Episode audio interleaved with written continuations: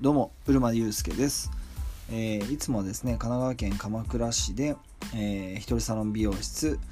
をしながらですね、えー、週休3日で美容師放題、そんな生き方をこう目指す、えー、仲間のサポートをしております。はい、ということで、えー、この放送は、あ週休3日で美容師放題うるまラボの提供でお送りしていきます。はい、今日のテーマなんですけれども、えー、っとですねあの一人サロンあえっとね一人サロン美容室のお落とし穴対処法ボリューム1ということで今日のテーマをお送りしたいと思います。あの昨日のテーマが一人サロン美容室の落とし穴ということでお話してみたんですけれどもあのやっぱり独立するまでは結局は甘えてるからあのね全部自分ごとになってなくて人事他人事で、えー、そんな中でも独立は一人サロン美容室の場合はどうにかなってしまうので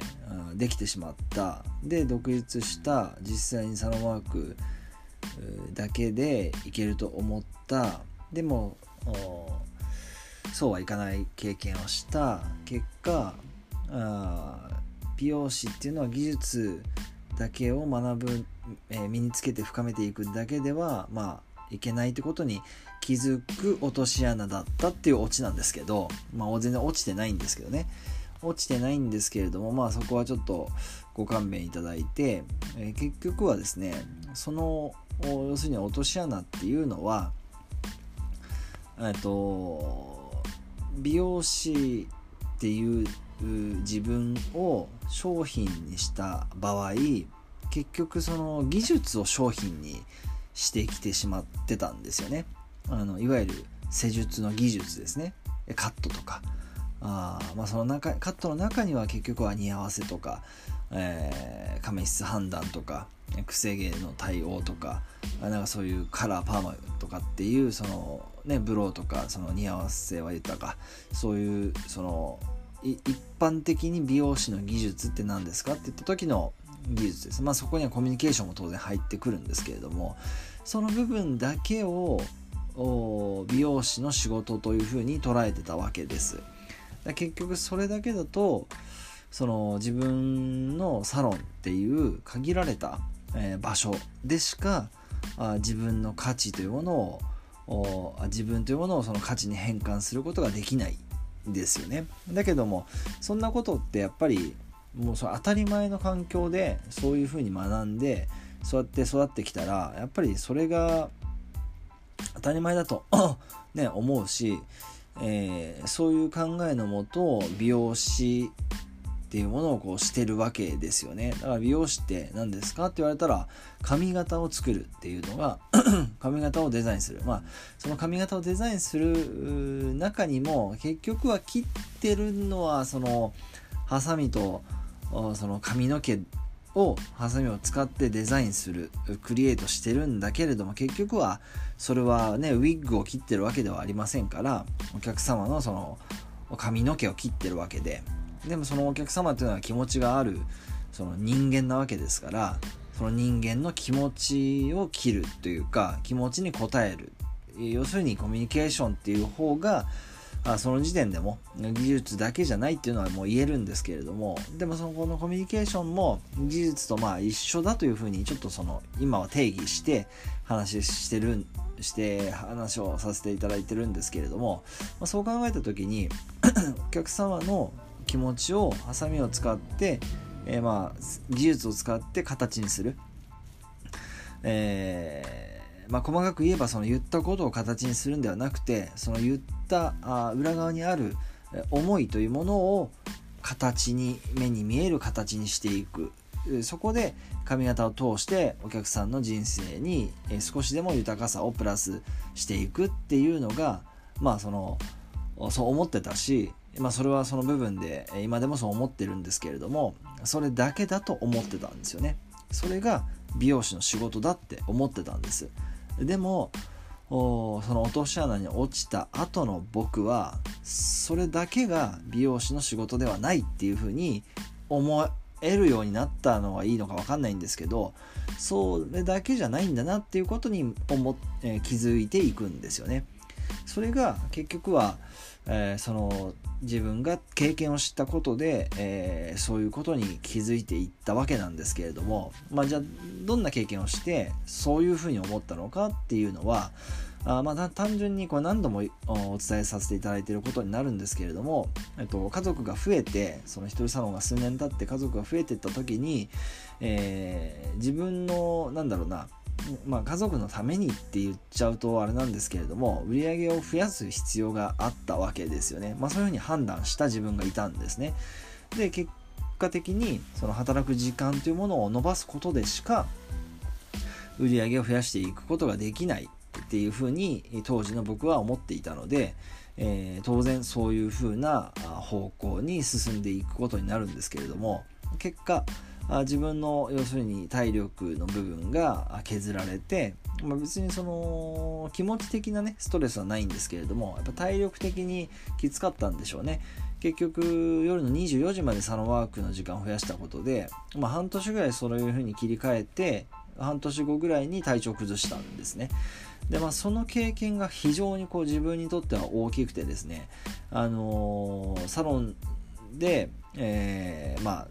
体調を崩して、まあ、それいきなりバタンって倒れたわけじゃないんですけれどももう動けなくなって結果あ家族を呼んでお客様にサロンの玄関でお断りをしてもらうっていうようなそういうなんかこうね普通ちょっとあってはいけないしまあ、一人サロンでそういうことがあったらそういうふうになっちゃうってことなんですけど結局はそういう経験をしてあえっとね、オープンする時点で2008年の9月9日にオープンしたんですけれどもちなみに大安の日でした。あの、ね、そういうふうに自分の祖父がねあの今今でも100でえっと、利用者してます。でそういうおじいさん子だったっていうのもあって、えー、ね、そういうおじいさんみたいな仕事がしたい、えー、一人で100までやりたい、まあ、当時は100歳じゃないですけどそういう長く、えー、まあ、それで100まで美容師をしたいっていうふうに僕も思ってひとりさんを始めたんですけれども結局はその後のね、えいろんなライフスタイルの変化とか、えその環境の変化があったけれども自分の働き方のスタイルっていうのは変えずにいたと。結局それが原因だったっていうことで自分の体調に変化が現れた。変化が現れたっていうのは当たり前ですよね。働き方を変えてない。あなんだ働く自分の労力を使って限界に挑戦するみたいなことをやり続けてしまったので結局はもうその負荷が自分のその内側に出たっていうことなんですけれども、まあ、外側に出たってことか、うん、そういう現象として、えー、それ以上もできなくなった日が来たわけですね。だからこれはあね、そういう自分の気持ちに素直に行動しなかった結果、まあ、無理をした結果それがもう気づかされるっていう体調を崩す崩すっていう現象が起きることでもうそれは無理だ。その方法だけじゃダメだよって早く切り替えろっていうのを気づかされるっていうことが起きたとも言い換えてるんですけど、えー、まあそれは捉え方なんでね。そういうふうに僕は捉えたんですよね。で結局そこを起点に自分の働き方っていうのを見直さなきゃって思ったし実際に、えー、見直し始めたわけです。だそういうふうにして結局その落とし穴っていうのがまあそれを落とし穴って僕は言ったんですけれどもそこからじゃあどういうふうに、えー、切り替えていったのか、まあ、結局ね前置きが9分になっちゃったんですけど9分前置きして本題これから短くなっちゃうんですけれどもまたそれは別の機会にお伝えしていきますけれども、えー、要するに落とし穴ひとりサロン美容室の落とし穴に落ちない、えー、対策ボリューム1ということで、まあ、そこで何が必要だったかというとあのやっぱりじゃあ何が問題だったかっていうことに、えー、を考えることができるようになったってことですね。えーと、できるようになる必要があるっていうことで、えー、いわゆるですね、あの具体的な方法とかノウハウとかじゃあ何からやればいいのかとか何を手をつければいいのかとかまずこうするべきだとかっていうのはもう正直人それぞれ違うんで、えー、一つの正解ってもうないんですよね。えー、その人に合った正解があるっていうだけで。でたまたまそれは僕僕がたまたまそれはあ何だったっていう話なんですけど、まあ、そうじゃなくて、えっと、そういうふうに、えー、なんていうかな。あの美容師の枠の中で考えてると、えー、自分の時間を使ってあまだここはお客様の予約取れるからここも取ろう。この日も取ろう。ここの休みは削ってご予約を埋めようっていうように自分のもう時間をご予約に変えてご予約いただければご予約枠に変えてその1時間という中でカットをしておいくらっていう風にして、えー、自分の技術を価値に変えていく。売り上げに変換していくっていう風なあ考え方しかできなかったんですけれども、えー、その考え方だと結局は自分の限られた時間をもう使うことになってしまうので、まあ、24時間限られてて結局そこで無理することで自分の今度は体力に限界がきますから結局はあこのやり方特に一人サロン美容師の対策としてはあ自分の時間を労力に変えていくその時間を使ってえー、限界まで働いていくっていう働き方では落とし穴から抜け出せないんですよね。なぜかといえば時間に限りがあって自分の労力には限界があるからです。で基本的に1対1の働き方の美容師の場合は自分の時間とお客様の時間っていうのが完全にリンクしますよね。重なるってことです。えー、自分の10時から11時とお客様のあるお客様お一方の10時から11時のその時間をえー、自分のサロンで、えー、その鏡の前で共有するわけですよね。まあ、それそれがゆえに、えー、ねえっと時間をそれだけ濃い時間を共有できるっていう何ですかね、えー、かなり希少なビジネスモデルであるっていうことはあ美容室がビジネスモデルそれ強固な時間をの濃い時間を共有できる限り、えー、なんでなんですかね、えー、他にないビジネスモデルだってことは言えるんですけど言えるんだけれども、まあ、ちょっとそれはあ、ね、いい面なんですが良くない面としてはやっぱり自分の時間を使うしかない。っていうことなんですよね。だからそうではなくその考え方をすると結局はですねよくはよくある話で、えっと、客数かける客単価かける来店頻度っていう1.26倍かけて1.2倍にしようよっていうその戦略あると思うんですけどあれやっぱり一人サロン美容師にはやっぱりちょっと向いてないなというふうに僕は思っていてやっぱりそれだと自分の労力を使うっていう思考からは抜け出せないのでえー、そこでじゃあ何が必要になってくるかっていうと自分の時間自分の時間が増える働き方が必要なんですよね。でそのために、えー、どういうふうにその自分の枠を僕自身が超えていくっていうかそうそもそも枠を超えるっていうのをテーマに考えると結構その答えが見えてきてだからそれじゃあどうするのかっていうと制限しちゃうってことなんですよね。その例えば週休3日で